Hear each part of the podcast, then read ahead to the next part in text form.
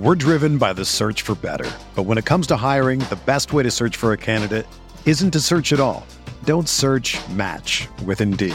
Indeed is your matching and hiring platform with over 350 million global monthly visitors, according to Indeed data, and a matching engine that helps you find quality candidates fast. Ditch the busy work. Use Indeed for scheduling, screening, and messaging so you can connect with candidates faster. Leveraging over 140 million qualifications and preferences every day, Indeed's matching engine is constantly learning from your preferences, so the more you use Indeed, the better it gets. Join more than 3.5 million businesses worldwide that use Indeed to hire great talent fast. And listeners of this show will get a $75 sponsored job credit to get your jobs more visibility at Indeed.com slash BlueWire.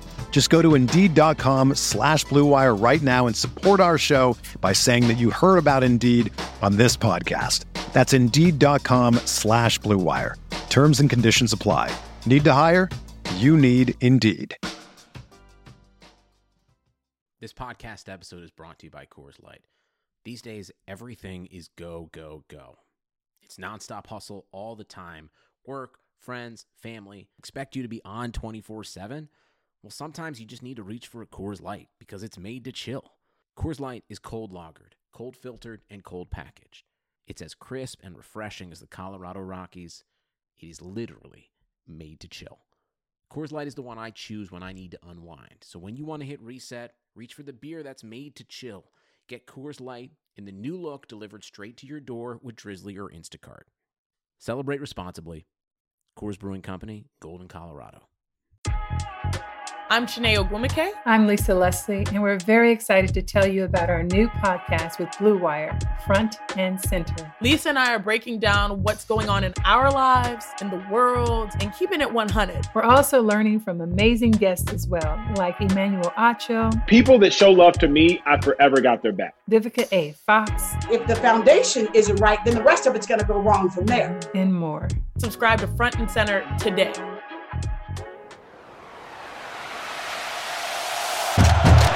Breaks a tackle, watch out! Burst of speed! Look at this freshman! Welcome to the home of professional football, Canton, Ohio. Hello and welcome to another episode of the College to Canton podcast, the perfect show for any and every college football and NFL fan. I'm your host, Travis May, and if you're joining us for the first time, College to Canton is a show where we talk about everything from college football recruiting to in season college and NFL breakdowns to NFL draft coverage to the Pro Football Hall of Fame. We always talk some fantasy football since this is a RotoViz podcast, but we always make sure to dive into some real college football and NFL analysis too. And last week, Matt Westbay, Stefan Leco, and myself held our midseason RotoViz NFL Prospects Ranking Summit, running down a good portion of our top 100 future NFL stars for fantasy football. And this week, I'm joined by one of my favorite people in the business as we hold a 2020 NFL Draft do over for our favorite rookies currently killing it on our fantasy football and favorite NFL team rosters. So, my special guest, without further ado, is the one and only Ryan McDowell at RyanMC23 on Twitter. Uh, of Dynasty League Football, the Locked On Dynasty and DLF podcasts. And you probably heard him many other places too. But uh, Ryan, welcome to the show, man. It's been too long since I've had you on one of my shows. I feel like you've been on every single one of my podcasts at this point. But but uh, welcome, welcome, man. Glad to have you back. Yeah, yeah, I've made the rounds, but glad to uh, glad to jump on here with you, Travis, for sure. It has been too long since we got to chat. Um, yeah, man, it's it's it's just been such a wild season. So oh glad man, to, wild glad season. to slow it down a little bit. Yeah, wild season, wild year. So it's just good to reconnect with old friends and uh, talk some football and talk about some of our favorite rookies. And I thought, you know, who better to do a rookie draft do over than with uh, Ryan McDowell? So just uh, glad to talk some dynasty with you. I, have been excited just to check out uh, your your new Locked On Dynasty podcast. I know you guys were doing the Dynasty Blueprint for a long time, you and Matt Williamson, but tell, I mean, for the listeners that aren't already listening to that show or uh, subscribe to that, that podcast, uh, tell the listeners a little bit about that show because it's been great so far this season. Yeah, I appreciate that. So, yeah, as you said, the we had the Dynasty Blueprint, Matt Williamson and I, for several years and kind of grew that and, and we're pretty proud of what we had done there. But honestly, we're just looking to change it up a little and, and it worked out perfectly that the Locked On Network, which Matt was already affiliated with, with some of his other pods. They were looking to add a dynasty fantasy show. They approached us and invited us to join them. So some of the great changes that that I've enjoyed. The show is now four days a week. Uh, we also brought in two other guests uh, who are, or two other hosts, I should say, that are uh, a part of that. Marcus Mosher and Kate Madzuk are, are, are covering the days that Matt and I are not on. Um, the shows are a little shorter. I know sometimes Matt and I both rambled on a little bit. Some of those shows went over an hour. And yeah, uh, hey, we, we all do that. You know, it's with with our own podcast. It's easy to just keep talking, especially when we're super passionate uh, about the the players. But it's been cool. I mean, I mean that partnership makes it just basically like an every day of the week almost podcast feed. So Locked On Dynasty, if you're not already following and not already subscribed, check it out. Uh, Ryan and Matt Williamson, Marcus and Katie, all just doing great things uh, for Dynasty Fantasy Football. So I, I, don't know, listeners, if you're following this show for just college football or just NFL or a redraft. Hopefully, you're listening to all for you know all those reasons. But uh, ch- check out the Locked On Dynasty podcast, and for sure, anything that's going on at the Dynasty League Football website and the podcast there, because that's actually where I kind of got my big dynasty breakthrough, I guess, to to kind of have a platform for a bit. So appreciate the time there, Ryan. It was that's how uh, you and I guess really connected. I guess back back when I was doing the my first few top 100 rookies pieces for you guys. So that, that was that's a lot, right. a lot of fun. some of my some of my favorite articles to read uh, still today. So always always look forward to those. Nice man, I appreciate it. I, that'll be coming out soon here on Rotoviz. I'm already putting together my big boards and all this other other stuff. And one guy that has been absolutely killing it and rising up that big board of mine and will be pretty high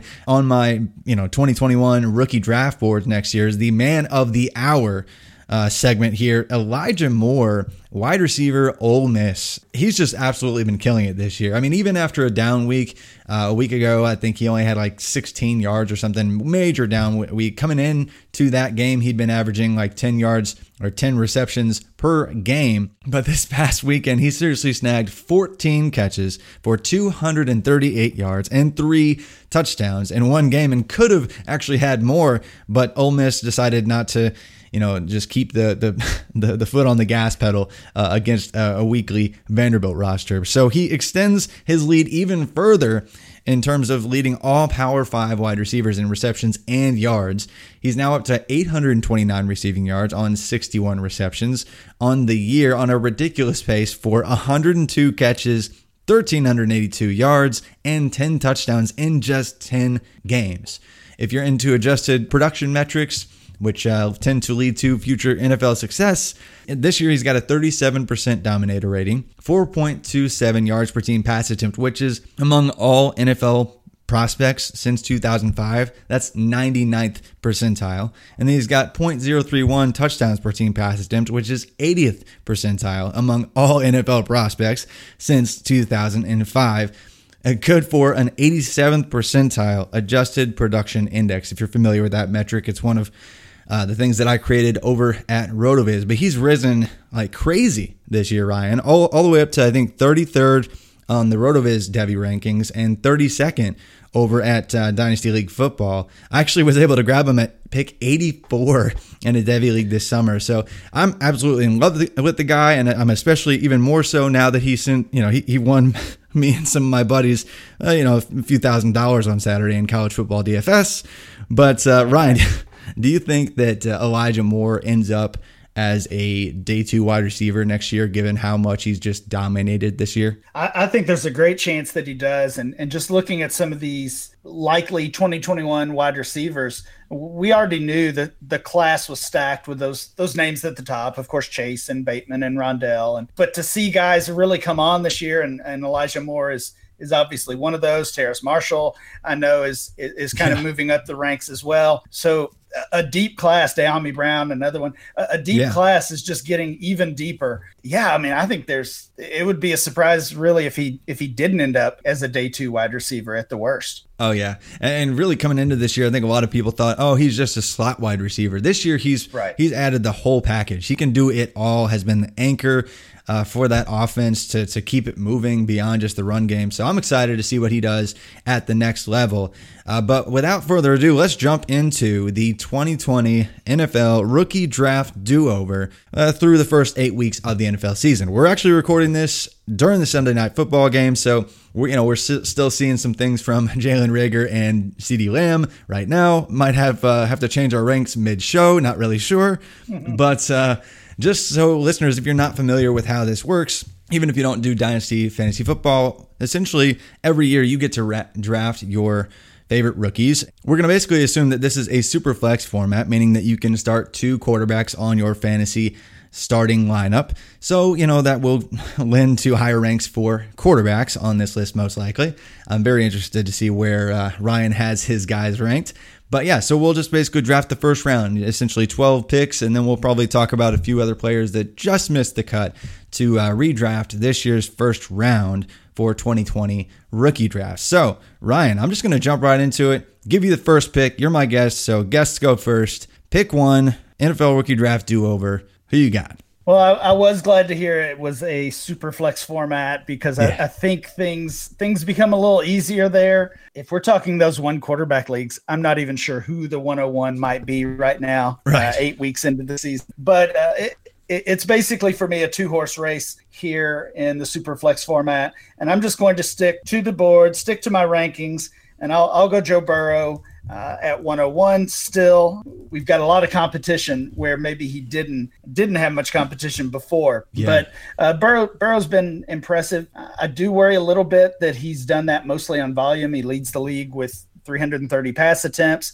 also leads the league with 28 sacks. So uh, I mean, he's had a couple of nasty hits this year that I was worried he wasn't going to get up from or, or was going to suffer an injury. And and with a poor offensive line, it just kind of feels like it's coming. I hate to say that, but overall, he's put up the numbers. He's he's got the weapons. He's he's the guy, right? He's the the 101 both in dynasty rookie drafts and obviously in the NFL draft. So I think the next guy who who you might take is close to knocking him off, but I'll stick with Burrow for now. Yeah, I think I think that's a good pick right here. I mean, Joe Burrow, you are going beginning of the real NFL draft, and then really living up to those expectations. Coming off a, a 60 touchdown final season at LSU, it's really hard to live up to those expectations. But coming in eight weeks and having like almost 2,300 passing yards, like a dozen passing touchdowns almost, and, and really playing uh, ball control and, and just I don't know, being an immediate more than really more than game managing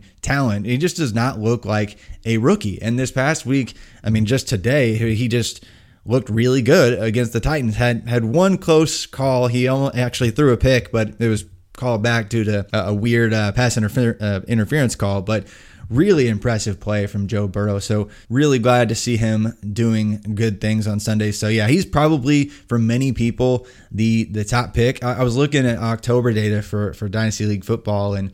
And he actually, a couple running backs uh, were still valued over him.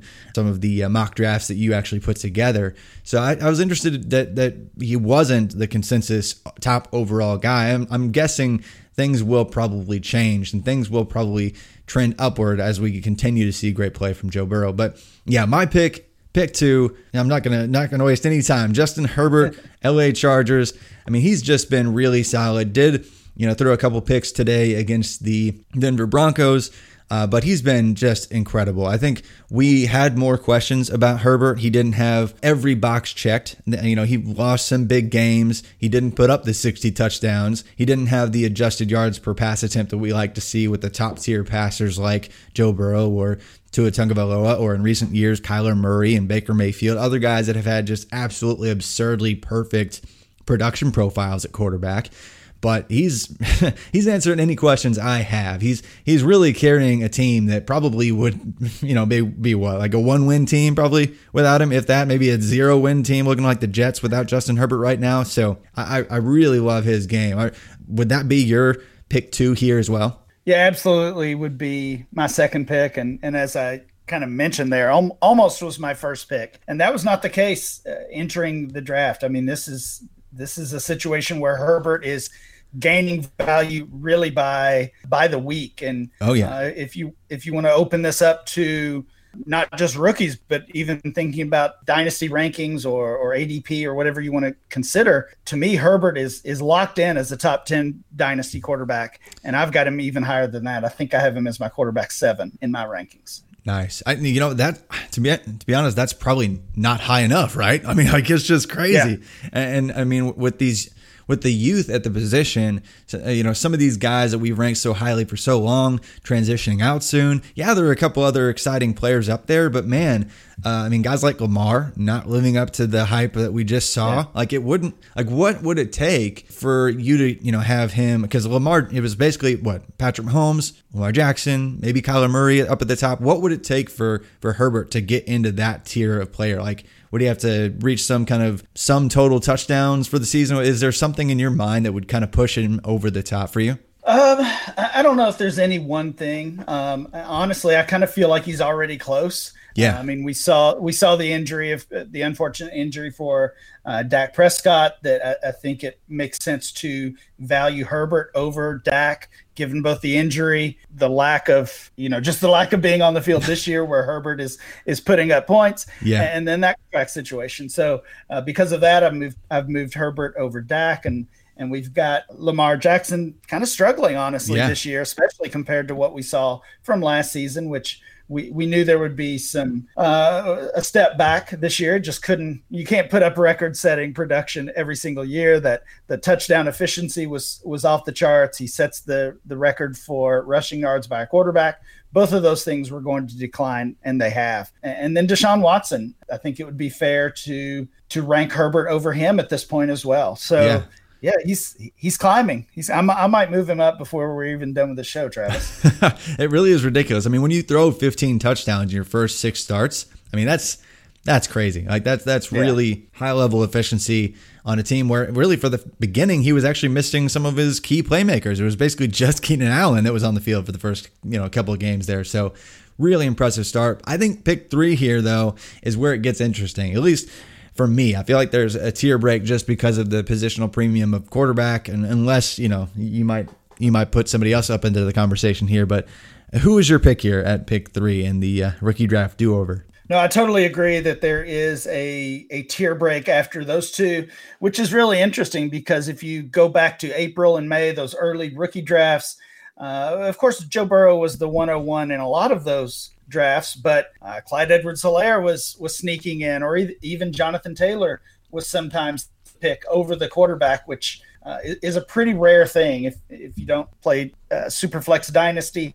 Typically, the top quarterback is going to be the the top overall pick in those rookie drafts but the the running back hype really took over this year and, and yeah. i think people might be regretting that now.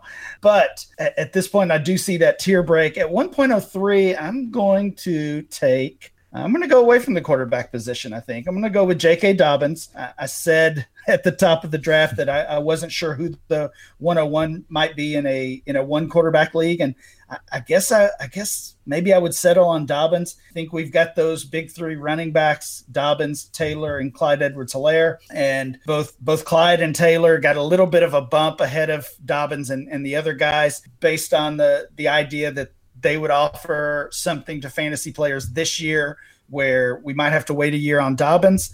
Um, and at this point, with with some surprising uh, running back by committees, with yeah. with all three of these players, uh, with Le'Veon Bell coming in, with kind of the weird Jonathan Taylor usage. I'm not sure if we can count on any of these guys for the rest of 2020. So because of that, I want the one I like the most long term, and and that's J.K. Dobbins. Wow. So pick three, J.K. Dobbins, uh, the uh, Baltimore Ravens is pick three. That is that is a surprise, and I'm, I'm sure that there's going to be some questions from some listeners. I'm just thinking. So uh, you kind of laid it out really well, though. I think what he did just this past week, he had over 100 yards on the ground and had a, you know a couple catches. I think he's already shown that hey, I'm I'm the most efficient, fastest, youngest, clearly the best player on the team.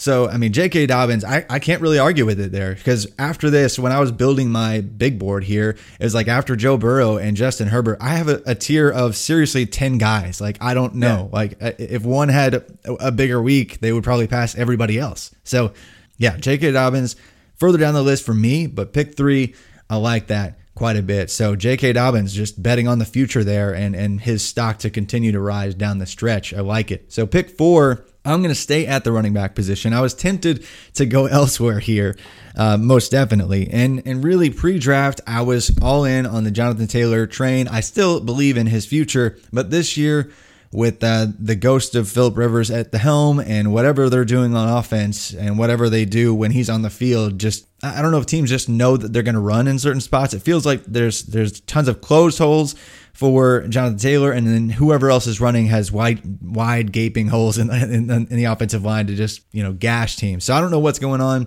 in Indy. So I'm I'm going to avoid that, and I'm going to follow the player who, you know, started off with a bang, already well over 150 touches on the year, and that's Clyde Edwards Helaire for the Chiefs. Yes, I know Le'Veon Bell just showed up and he, he actually saw the same amount of carries as Clyde Edwards Helaire immediately, which is concerning. But I, I do think long term, uh, the Chiefs are committed to Clyde Edwards Helaire. They, they recognize the talent. They wanted to add and just make them better for this year to get one more Super Bowl figured out this year right now because who knows how long the window is going to be staying open for this team. I know Patrick Mahomes is going to be there forever, but you know who knows how long they'll be able to field a, a team that is Super Bowl worthy around Mahomes. But I think Clyde Edwards-Helaire is going to be the the centerpiece of that offense on the ground for at least three more seasons after this year.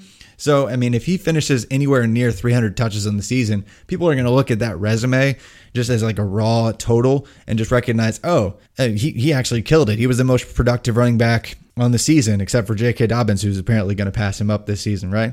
But uh, but seriously, Clyde Edwards-Helaire, it's hard to. I mean, I was not a huge fan pre-draft. He was my like RB five or six or something. But at some point, we just have to say the NFL has decided he's worthy of the touches, and just forfeit and go go with what has happened on the field and what's probably going to continue to happen on the field. So Clyde Edwards-Helaire, my pick here. What do you think about that? I like the pick. I think I think the expectations got so high. Not only once uh, once Edwards-Helaire was uh, drafted by the Chiefs, the fact that he was drafted in the first round by the Chiefs, and then when Damien Williams opted out, uh, things just yeah. went crazy. I mean, we saw we saw Edwards-Helaire being ranked as the 101 overall in Dynasty. We even saw him being drafted first overall wow. in in redraft leagues in some cases. So uh, really, he's kind of a victim of his own hype because because he's been he's been solid uh, yeah. this year. Certainly, you kind of mentioned some of the numbers.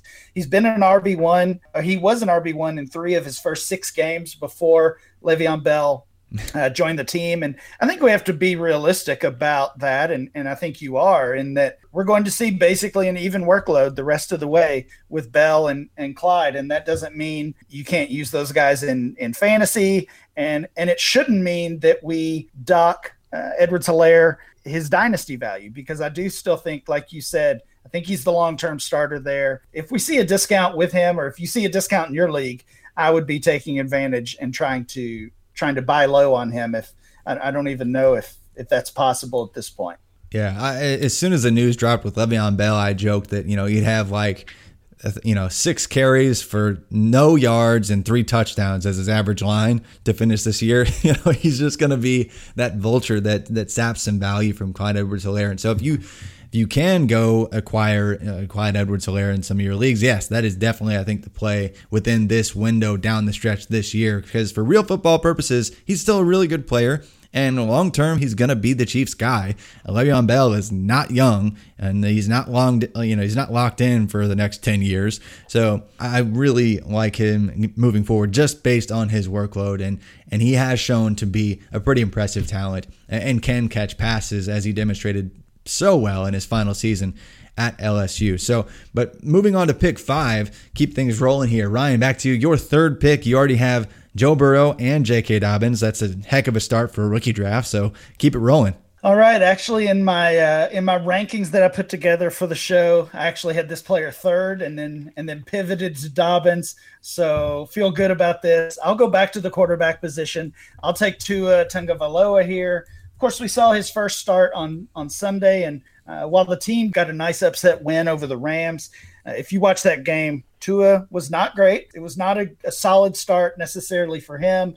but I, I, don't think we can hold that against him, right? I mean, he, he certainly doesn't have the supporting cast that Burrow or no. Herbert have, and obviously being thrown in uh, kind of in the middle of the season versus uh, Burrow was uh, basically knew he was starting the entire offseason.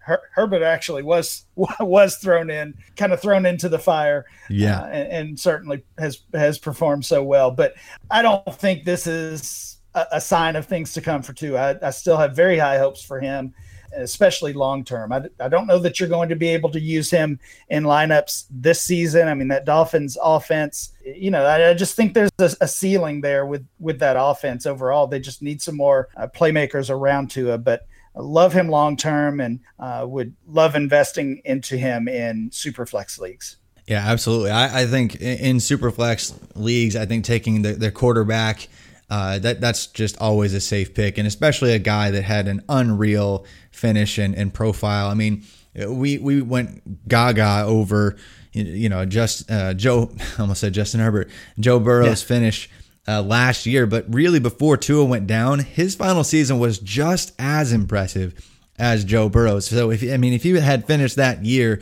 doing what he was doing, uh, it would have just been an unreal profile. I mean, we would have, we would have had the two most ridiculous final seasons of a quarterback in NFL draft history to take a look at. So I'm still a firm believer in Tua long term also. So really glad to see him go off the board here. I think he deserves it. I mean, anytime you, you get a top 10 quarterback pick that, that drops, you know, it shouldn't drop very low uh, in in rookie drafts, especially super flex formats. Eh, but it is funny looking back on the pre-draft process because I actually got several shares of Justin Herbert in my rookie drafts because he dropped to the end of the first round because he had more questions than Joe Burrow. Mm-hmm and Tua Tagovailoa. And now it's interesting. He's leapfrogged everybody and is automatically this, you know, top two pick, like clear teardrop there. So it's it's interesting what happens with that that that quarterback that's an afterthought. Uh, but hopefully he maintains that hype. Hopefully Tua continues to develop. But I'm going to stay here at the running back position for my pick six here. Going back to my running back one pre-draft. Gonna stick to the long term play here with Jonathan Taylor for the Indianapolis Colts. Yes, it hasn't been pretty. Yes, this past weekend he was out touched by Jordan Wilkins and, you know, had had touchdowns vultured away. And it was super frustrating. And really, he, we haven't seen an explosion out of Jonathan Taylor like we thought we might. You know, he's had like one running back, one game all season long so far, which is not great. Uh, we had crazy expectations. I mean, when a player puts up three consecutive 2,000 yard seasons in college, there's something to be excited about. And then he answers any questions that you might have with his athletic profile at the combine 5'10, 226, running like a 4 4.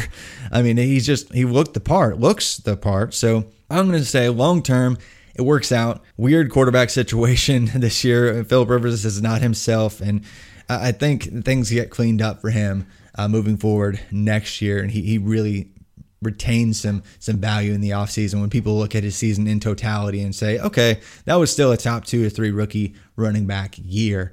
So are you sticking with Jonathan Taylor? You, would you have him here in the sixth slot or would you have waited a little bit longer given what he's done here recently? No, I actually had him ranked fifth overall. So I, I would have him uh, just slightly above Clyde Edwards Helaire, actually. Um, although I think all three of those running backs are uh, bunched in pretty tightly but d- certainly not giving up and and would really echo the kind of some of the same things I said about Clyde.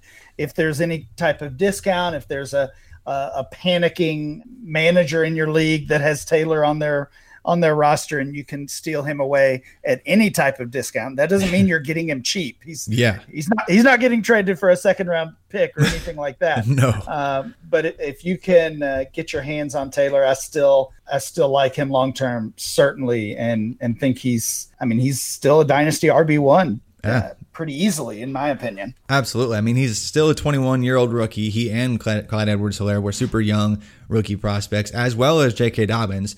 Uh, we we do like our 21 year old productive uh, highly drafted running backs here at RotoViz, but uh, so does everybody else because uh, th- those guys, John- Jonathan Taylor and Clyde Edwards Helaire, uh, were the only two guys that were ranked above and being drafted above the quarterbacks in, in startup drafts this year and rookie drafts this year, everywhere, like you mentioned already. And, and they were being drafted so, so even in October. So I think these guys are still top tier uh, top notch assets to have on Dynasty Fantasy Football rosters and guys to get excited for real football purposes. Don't I, I, see it all the time. People freaking out about their team making draft selections and missing on on the right wrong right or wrong player. But I mean, long term, these guys are still top notch talents. I think they could be long term. Uh, fixtures on these NFL teams for a very long time. So we already got six picks in the books in this 2020 NFL rookie draft do over with Ryan McDowell here. But and just to recap the first six picks here, we got pick one to Ryan Joe Burrow. Justin Herbert went to me, J.K. Dobbins to Ryan, Clyde Edwards Helaire back to me, Tua Tagovailoa to Ryan, and Jonathan Taylor at pick six back to me. And we will go down the back half of the first round after a word from our sponsors. Even though sports had a break, your business didn't. You have to keep moving, and that makes hiring more important than ever. And Indeed is here to help. Indeed.com is the number one job site in the world because Indeed gets you the best people fast. Unlike other sites, Indeed gives you full control and payment flexibility over your hiring. You only pay for what you need, you can pause your account at any time, and there are no long term contracts. Plus, Indeed provides powerful tools to make your search that much easier, like sponsored jobs, which are shown to be three and a half times more likely to result in a hire. With 73%, yes, 73% of online job seekers visiting Indeed each month, Indeed is going to get you the important hire you need just like they have for over 3 million businesses. Right now, Indeed is offering our listeners a free $75 credit to boost your job post, which means more quality candidates will see it fast. Try Indeed out with a free $75 credit at Indeed.com slash BlueWire. This is their best offer available anywhere. So go right now to Indeed.com slash BlueWire. Terms and conditions apply. Offer valid through December 31. What's up, listeners? This is Curtis Patrick. I just wanted to stop by and say thank you for supporting RotoViz Radio. You are the absolute best audience in the business, and I know it. As a special thank you, I'm offering 10% off your next RotoViz subscription. Just use code 2020RV Radio at checkout. That's right. Go to rotoviz.com, click subscribe, and enter code 2020RV Radio at checkout for 10% off. You can even extend your subscription. Oh, and one more thing. If you haven't ever done it, please rate and review the podcast you're listening to right now on Apple Podcasts. It's really easy. It only takes like 10, 15 seconds. Just do it. We'd love to hear your feedback. Now, back to the show. All right, so we're back, and again, already halfway through the first round of the rookie draft do over here. Uh, gonna get down the seventh through 12th picks here. Ryan, you are back on the clock at pick seven. Who would you select here? Man, Travis, the these rookies are so tightly ranked. I think I'm going to already. Uh, I think I'm going to switch up my rankings again. I, I, thought I knew what I wanted to do, and and now that I'm on the clock, uh, things are changing. Which which is really how rookie drafts work as oh, well. Yeah. Uh, you know, you've you've got your rankings that you trust or your ADP, but then when you're actually on the clock and adding that player to your team, things seem to change. I'm going to go with uh, the first wide receiver here. I'm going to take CeeDee Lamb. He did have three games as a top 18 wide receiver in the first five weeks of the season. Obviously, has has really struggled uh, without Dak Prescott, which we could say that basically about the entire Dallas offense. yeah. uh, I think he's he might get some MVP votes just based on uh, on how bad the, that team is without him. Yeah. But really, really excited about Lamb's potential, and already some questions about how long Amari Cooper will be on that team. But I, I think even if that's you know even if they don't move on, I guess from Cooper, we've seen that those two can can coexist and can both be successful fantasy producers. So uh, Lamb at his age and and just what what we've already seen as far as flashes from him to me, he's he's a top five dynasty wide receiver. I can't name five uh, wideouts I'd rather have above him. You know, when you mentioned that, I was I actually checked out the uh, you guys went through a, a, draft that you had done with some uh, Dynasty League football writers. Uh, I guess it was maybe a, a month ago or so, mm-hmm. and I think you mentioned CeeDee Lamb being like you know your wide receiver, wide receiver two or three or something overall, and I was like, whoa, that's fast. But but then I thought about it. Wait, hold up. The dude is he's he's seriously coming into this va- this past week. Seriously already had 54 targets as a rookie. That's insane. Like to to yeah. not not even to the halfway point. The dude's already on pace for like like what 120 targets as a rookie. And, so maybe it slow down slows down a bit because I don't think the offense will be on the field long enough to get him a, a bunch of targets. But you know he's already got you know we're, we're, like I said we're recording in the middle of the Sunday night football game. He's already got another catch for, for 12 yards. He's clearly a centerpiece, a ball mover, chain mover, and big playmaker for this offense really important to this team. And you mentioned, I mean, Amari, Amari Cooper's contract might, may, may dictate that that he's a, a, cap casualty sooner than later. And so CeeDee Lamb, I think it's hard to argue that that he's you know not already a wide receiver one, if not like you said, a top five. Uh, dynasty football, uh, dynasty fantasy football asset. Because I mean, he's got you know coming in this this week, he was already like 13th or 14th in targets. I think 14th in receptions, 14th in receiving yards and and was actually underperforming based on like fantasy points over expectation per game. So he could be doing even more. Really impressive start for CeeDee Lamb, and he was somebody that checked every box, like even in the pre-draft process. Right, we knew a long time ago, like I think three years ago, even when he barely missed the uh, the cutoff for you know first year you know breakout. Uh, we were like, eh, he was pretty close. He's he's gonna be a first round NFL pick. Like three years ago, and he comes in, he comes in, finishes with like a 90th percentile adjusted production index, gets the first round draft capital. Check, check. He's athletic enough. He has like no holes in, in his game. So, YAC monster already. And so I don't know. It's just no brainer. I love the pick, and I was actually thinking you were actually you might actually take him in the first half of the uh, rookie draft just because I knew you were so high on CeeDee Lamb. So love that here. Getting the first wide receiver at pick seven uh, that, that's pretty that's pretty solid value uh, any way that you slice it. So back to me, I'm going to stay at that position. I'm gonna, I'm going to go and uh, my wide receiver one pre-draft is not this guy, but he was somebody that I flirted with the idea of ranking him over CeeDee Lamb at, one time, and it's Justin Jefferson uh, of the Minnesota Vikings, and he has been exceeding expectations. Uh, even just, I think a lot of people thought he was like the wide receiver four ish, you know, in the class, but nobody really had him for the most part as their wide receiver one. Uh, but on the small sample that he's been given this year, he's just been crushing it. Like he is number one in the nation, in the league, at uh, in terms of fantasy points over expectation per game coming into this week. That's going to change a little bit because he didn't blow up. Dalvin Cook stole the show for the Vikings this week, but had two blow up weeks, like 30 plus fantasy points in two of his first six games. So absolutely going bonkers for the Vikings. Really loved his production profile as well. He met every minimum threshold that you want to see. Had 111 receptions last year, like 30 more catches than a guy that many people are projecting to be a top 10 NFL draft pick this coming season in Ja'Marr Chase. Guy had like no holes in his game, and people were picking him apart because oh, he's just a slot guy. I don't care. Like he's he's killed it. So uh, is he that high for you, or, or, would you still have a few other wide receivers above him, not named CeeDee Lamb? Uh, no, he's he's my second rookie wide receiver at this point, and uh, there's there's one other player, non wide receiver that I'm I maybe would have considered over him, uh, but I, I love the pick at this point. Certainly has gained value. There are there are four wide receivers who through uh, through the first seven weeks, not not counting week eight yet, but through the first seven weeks, four wide receivers who had two games as a top two wide receiver in a week. Uh, wow. Uh, Calvin Ridley, Davante Adams, Tyler Lockett, and Justin Jefferson is Whew. the fourth. Yeah. So pretty good company there. Uh, wide receiver two back in week three when he flashed with that that big breakout game after a quiet first couple of weeks. Uh, and then the the blow up game in week six when he was the wide receiver one overall, and and that was the game that I, I think really got dynasty players fully in on him and, and moving him up the rankings. Uh, he's uh, he's locked in as a as a dynasty wide receiver two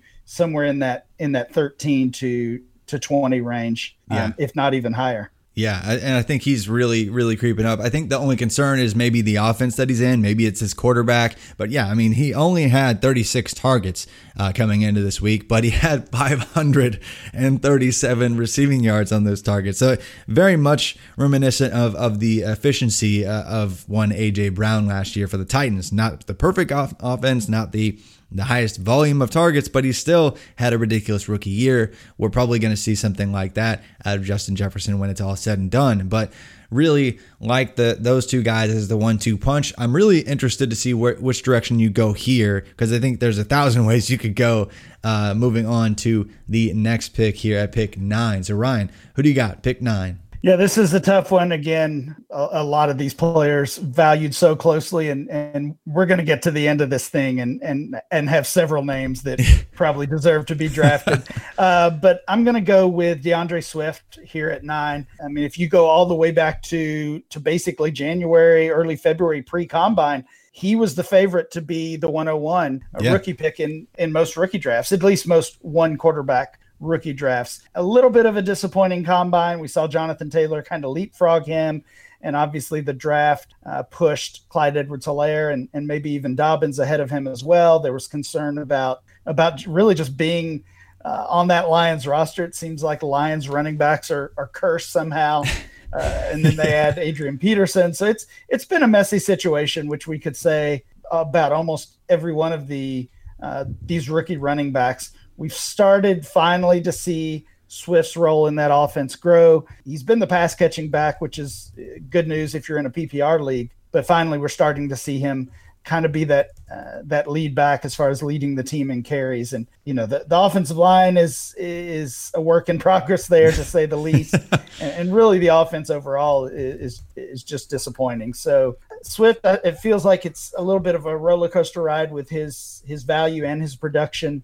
Right now, it's probably down. Had a, had a disappointing week eight game. Yeah, uh, but still, just love the talent. Yeah, I definitely love the talent as well. And I think a lot of people, like you said, were super high on Swift. You, you know, I, I, run those rookie poll mocks on Twitter mm-hmm. uh, just every single year just to gauge where the market is on these players, where the consensus is with these players, even back in January. So as soon as everyone was declared, hey, I'm going to the NFL draft, I ran a bunch of Twitter polls to see who the top 24 rookies were pre draft. And DeAndre Swift was number one. And not only that, he won uh, compared to J.K. Dobbins, Jonathan Taylor, and CeeDee Lamb. Those were the other three options on the first poll, I, I believe. Or actually, it may have been like Jonathan Taylor, CeeDee Lamb, and Jerry Jeudy. I, I think I split it even even there. But he took down 55% of the vote and won by 36 percent. Like the, the next closest player was 36% of the vote behind. So, I mean, he was the slam dunk consensus 101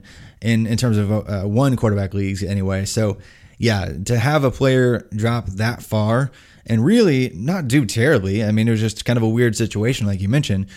It's kind of weird to see that. We don't normally see that kind of precipitous fall uh, in, in a player's market value that quickly. I think we just were so impatient to see these guys just oh he has to be running back one this second or else I, you know he drops 20 spots on my board yeah. and that i think that's just the nature well, that's just human nature, but that's that's the nature of uh, many dynasty fantasy football players, or you know, redraft single year fantasy football players as well. But I, like the value there, given what we thought Swift could be, and given what I believe Swift still can be, and I think he could break the the Lions running back curse perhaps after this year. But it's been a weird year for running backs because we want to see these guys hit the ground running. We've seen some players do it, have huge rookie seasons. We might actually end up when it's all said and done with zero, you know, spectacular rookie running back seasons this year, and that's okay.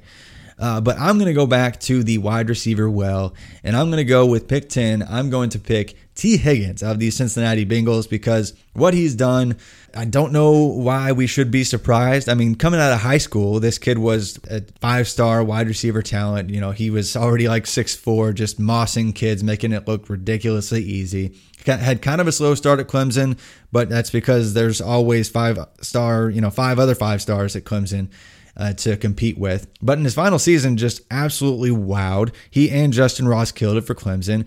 And then he got the draft capital, you know, at what, the first pick in the second round. So just barely missed that first round draft capital. I feel like if he was just the 32nd pick or the 31st pick, uh, we'd have a completely different view of Tee Higgins and and his market value, you know, even this spring. So Tee Higgins has been killing it this year, uh, being just as productive or nearly as productive as as CeeDee Lamb has, which is incredible uh, on slightly you know a slightly lower workload coming into this week he had 410 receiving yards and added another like 78 and was the leading target for the Bengals. Obvious heir apparent to AJ Green. I know he's going to st- share some things with Tyler Boyd, but is this too early for Higgins for you, or is he in this conversation for sure? He's definitely in the conversation. I think he's been really impressive, and uh, I do think he's he's the wide receiver one in Cincinnati. I like Tyler Boyd a lot, but if I'm if I'm picking one of those guys, uh, both from a fantasy standpoint and just kind of who is that who is that go to target for Joe Burrow, I think it's Higgins, and I'm really excited to see, uh, you know, the next five or six years of of this pair of rookies together. Uh, I think it, it's going to be uh, fun to watch these two guys grow and and uh, help each other. So yeah. I, I, love the pick at that range. I I don't know if that would have been my next pick, uh, yeah. but again, that's that's just because the these rookies, especially the wide receivers, are so clumped in together tightly. Yeah, it's it's crazy. I mean, th- this class. I mean, we could we could talk about just this. I, I probably will have to after this year. And we take a look back at what this ridiculous wide receiver class was able to put together. I mean, we don't normally see you know multiple guys you know pacing for a thousand yards uh, early on in the year, and you know a half a dozen or eight guys pacing for six hundred plus yard seasons, or you know eight hundred plus yard seasons, and we could see eight guys have like 750 receiving yards in their rookie season, uh, depending on how things go down the stretch. So this this group is really tough to sift through, but almost almost done with the first round. Ryan, this is your last pick in the first round of the rookie draft do over, pick 11. Oh wow. Um yeah. No pressure. Uh, yeah, Last pick. there's there's there's literally like five or six wide receivers I still like and, and one on my team. I'm going to go with Jalen Reagor here at 11. Uh, we see him finally come back. It, it's it's been a long absence. He's it almost feels like his debut, but he's he's back on the field for the Eagles after that uh, long in, injury absence and catches a touchdown in the first half of this game as as we're kind of keeping one eye on on the game and and one eye on this draft. Yeah. uh, but Reagor is a player that many people thought was the wide receiver one in this class yeah. pre-draft. I, I thought it was funny with him that I don't know I don't know where you are on or where you were on this Travis, but uh, again the the expectations at the combine for him were so so high.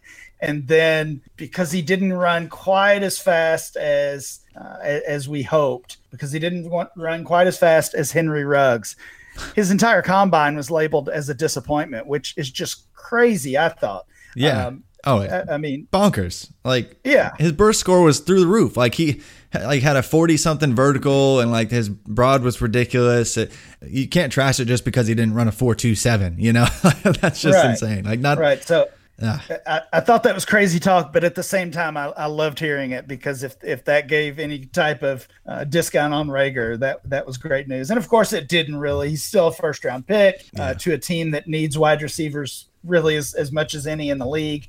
And what we saw happen to the Eagles last year is exactly happen again. Every relevant receiver on that roster has has suffered injury, including Reagor. Uh, but he's finally back, I think, because of the injuries to Jackson and and Ertz and and so many of these others. He can step right in as the wide receiver one, and honestly, I think he's the most talented receiver on that team. So that really shouldn't even be a surprise.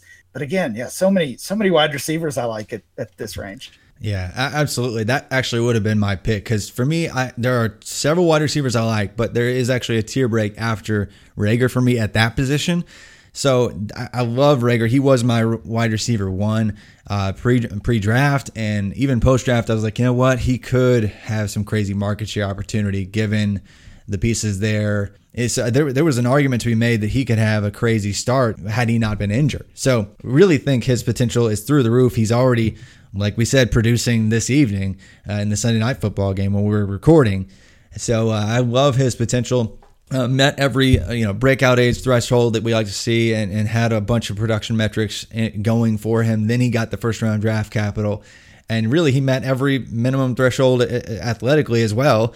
And people just freaked out because he ran only a 4.45 when people fail to realize that the average uh, wide receiver 40 is actually over 4 or 5. It's just over 4 or 5 at the NFL combine for guys. So he's still faster than average, even if he had a bad day. Like we, I think he plays faster than what he ran. So I just had almost no questions with that guy. So I really, really like the pick here. And I'm sure that there are many people that are really, really not going to like my pick here at pick 12.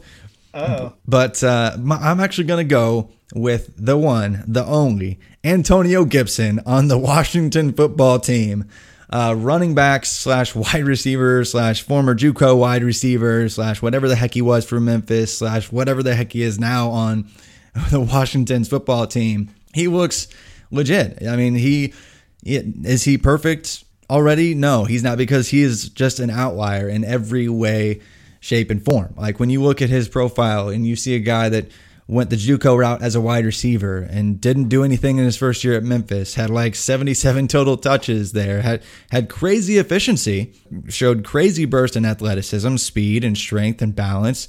I mean, it's weird anyway when we're trying to you know predict success uh, as far as like transfer running backs. Like transfer running backs fail like horrendously to reach uh, the next level because there's just so much that goes into earning your stripes well enough and quick enough to have a really solid production profile as a running back specifically.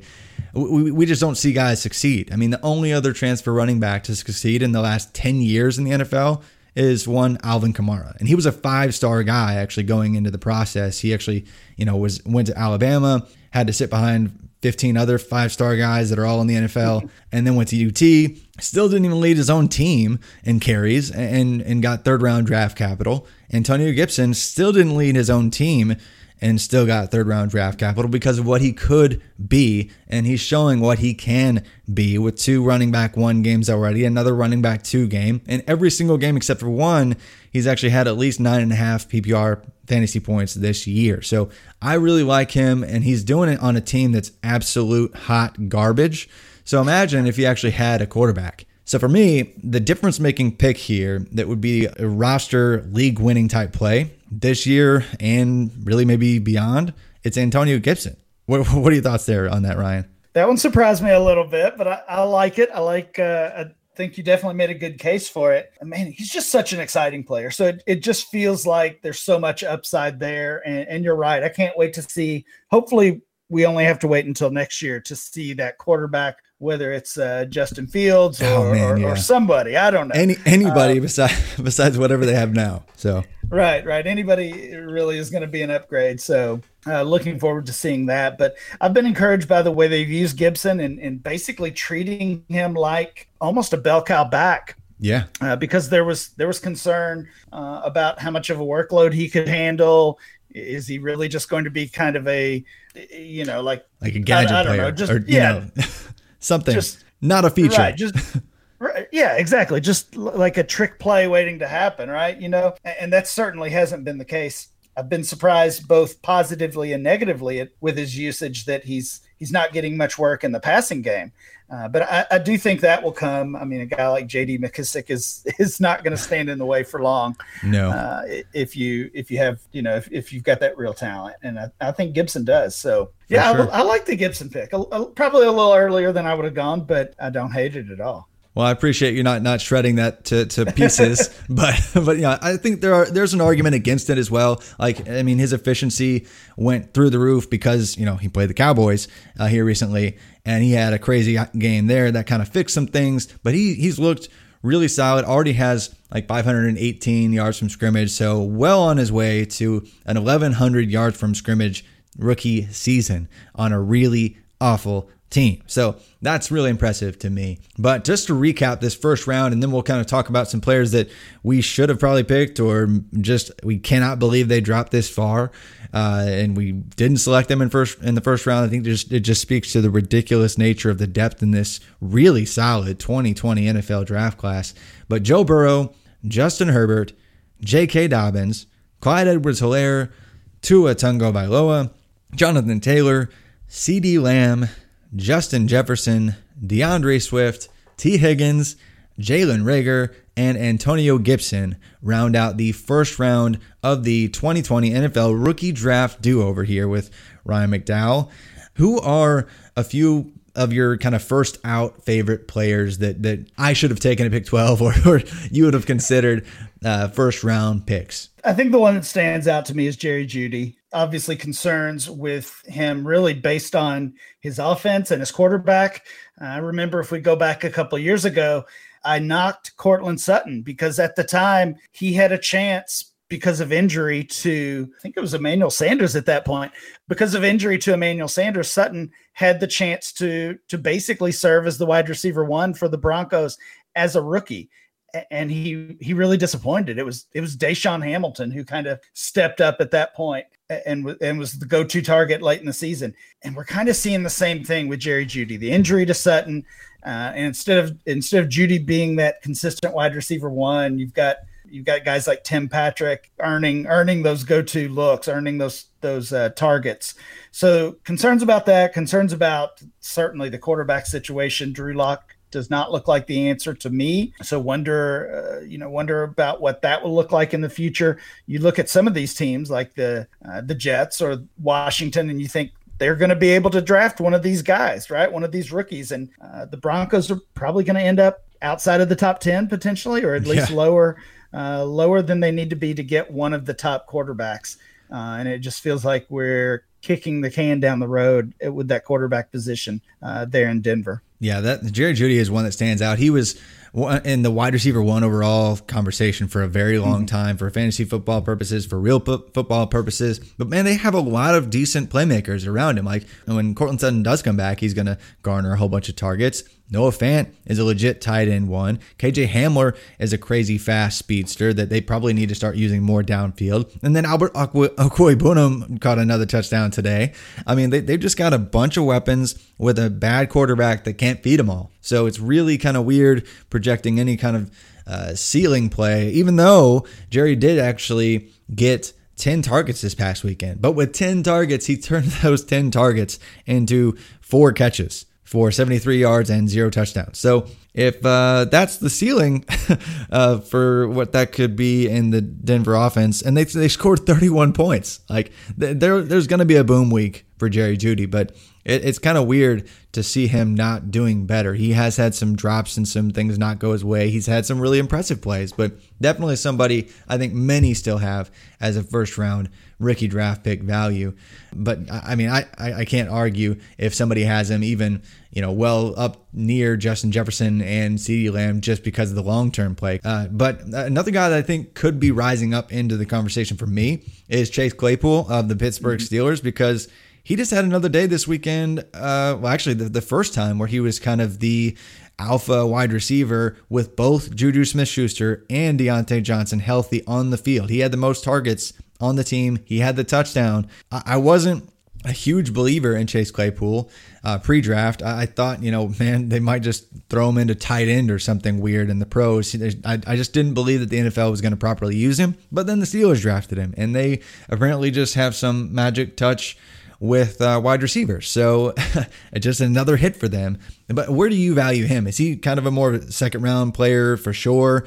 Uh, are you considering him, you know, as a in a you know late first round pick value? Yeah, so he was actually 12th on my list. Uh, so certainly was considering him in this range. He's obviously been a player who's been gaining a ton of value, moving up in in rankings, both rookie rankings and and dynasty wide receiver rankings. And it's funny because I mean, you kind of mentioned you you missed on him a little bit in in uh, this offseason. I, I certainly did as well. I, I, think I ended up with with him in a couple of leagues, but not very many. Right.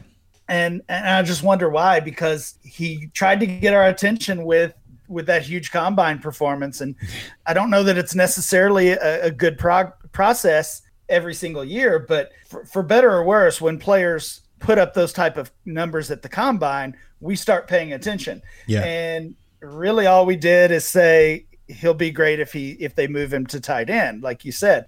And then the the next great thing the next great signal that you also mentioned the steelers draft him on day two. Yeah, and yeah huge. I don't know i don't know what it is uh, about pittsburgh and, and these wide receivers but we've seen it time and time again over the years, especially day two, but but day three wide receivers as well, including of course Antonio Brown. They they just hit on these guys over and over. And if the Steelers draft a receiver, we should be paying attention no matter what. Uh, it, Basically, it, it, oh, yeah, man. it felt like he was overdrafted at that point, uh, and, and whatever excuse you want to make, but two like flashing light signals for dynasty players and and many of us ignored both of those. Yeah, and and he, I, I, ignored my own process. Like, so I have this metric. I mentioned it earlier in the podcast. I mentioned it on a prior show. Is the adjusted production index looks at top end adjusted peak production uh, at the dominator rating, the yards per team pass attempt, and touchdowns per team pass attempt. And Chase Claypool was one of eight wide receivers. We normally only see like three or four in each class. One of eight wide receivers this year to meet the 60th percentile cutoff that you typically see a, uh, a much higher hit rate for, and he got draft capital. So, yes, he didn't have the perfect breakout age, but Notre Dame wide receivers we've seen in recent years, uh, they just wait till the final season for these guys and be like, oh crap, I got to get this guy drafted, and then pump a bunch of targets to him, and then oh wow, they're actually really good playmakers. It's it's just a weird uh, team specific thing for, for Notre Dame. It seems like they just waste these guys for like three years and they're like, oh, yeah, we should probably use our best players now. So I don't know. I don't know what it is with Chase, Clay, Chase Claypool, but his he's trending way up. But uh, yeah. before we kind of sign off here, just a couple more names you you want to kind of throw out there that probably should be in that conversation for fringe first round value. Yeah, Brandon Aiyuk would be the next one for me. Obviously, first round uh, NFL draft pick for the 49ers, has really been a playmaker for them, filling in well when uh, when Deebo Samuel's been out of the lineup. And as as slow as I've been to come around on him, we we can't ignore uh, James Robinson, the undrafted yeah. free agent who has has been the most productive rookie running back, uh, really by far, honestly. Yeah, and that's just been crazy to see his workload and the amount of touches that they're continuously feeding him every single week. It's like, man, you do know he's an undrafted free agent, right? But they don't care. They're just like, hey, he's the best playmaker on our team. We're going to keep on feeding him. I mean, coming into this week, James Robinson seriously had 134 touches. Uh, so really can't deny what he's already done. Uh, the only other guy I might mention that might be in that conversation to kind of sneak into the back end of uh, like first round rookie pick value in this class might be Laviska Shenault just because of his versatile skill set and he does have 40 touches on the year already. He actually has like 38 targets, which is actually more targets coming into this week than Justin Jefferson. Uh, so a guy that is probably getting overlooked because he's on the Jaguars and they're trash, but uh, has really impressed and did get the draft capital. He's probably going to be around on the, on the Jaguars for a while, but that's going to do it for this episode and the 2020 NFL rookie draft do over here today. Ryan, really appreciate you coming on talking about some rookies. This was fun, just kind of breaking down the crazy changes uh, in in what this draft board has looked like since January all the way through May, even since the beginning of the season. I feel like certain players have completely flip flopped up and down the first round of value. So just been a bizarre season, bizarre year. Hopefully things get better here very soon. Hopefully we get a normal NFL season next year, and uh, and hopefully we see these guys that are already uh, smashing in year one continue to do so uh, in year two and beyond. But Ryan.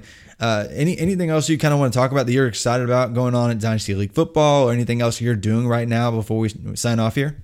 Um, yeah, we're just kind of like you guys at, over at Rotoviz, just uh, plugging through this regular season content and and loving that. I mean, honestly, we're just glad that we've got eight weeks of football in. I, I didn't know if we would get to that point. So yeah, already uh, again, I I know you are Travis. Already looking forward to the 2021 off season, the NFL draft, and and that entire process, and hoping for some uh, normalcy there.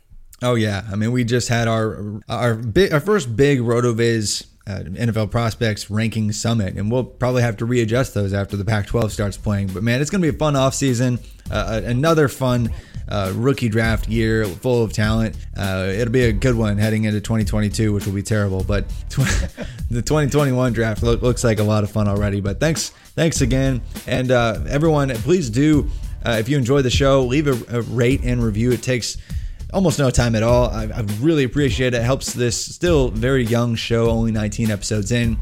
But again, can't believe we're already halfway through like the college football and NFL seasons both. But thanks for listening. Thanks for tuning in, tuning in as always. But I look forward to you joining me soon for many more episodes of the College Canton podcast.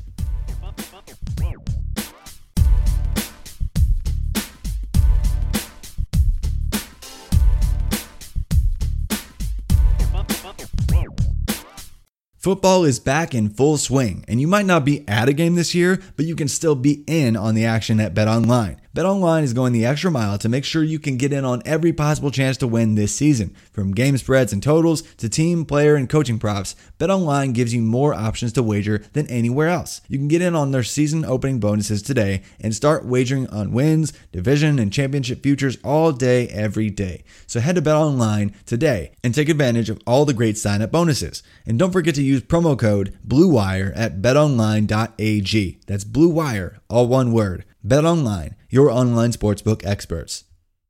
Sugar Ray Leonard, Roberto Duran, Marvelous Marvin Hagler, and Thomas Hearns. Legends, whose four way rivalry defined one of the greatest eras in boxing history. Relive their decade of dominance in the new Showtime sports documentary, The Kings, a four part series premiering Sunday, June 6th, only on Showtime. Everyone is talking about magnesium. It's all you hear about. But why? What do we know about magnesium? Well, magnesium is the number one mineral that 75% of Americans are deficient in. If you are a woman over 35, magnesium will help you rediscover balance, energy, and vitality. Magnesium supports more than 300 enzymatic reactions in your body, including those involved in hormonal balance. From functional medicine doctors to mental well being and female hormone experts, we all know that magnesium is the one mineral to improve all aspects of well being and health. But which one? Magnesium Breakthrough from Bioptimizers, the trusted choice recommended by leading experts with seven best absorbed forms of magnesium to ensure your body receives the support it needs for overall well being. Go to bioptimizers.com slash balance today and use code BALANCE10 for 10% off. Support your journey to wellness at B-I-O-P-T-I-M-I-Z-E-R-S dot com forward slash balance. Magnesium Breakthrough from Bioptimizers, your foundation to optimal health and vitality.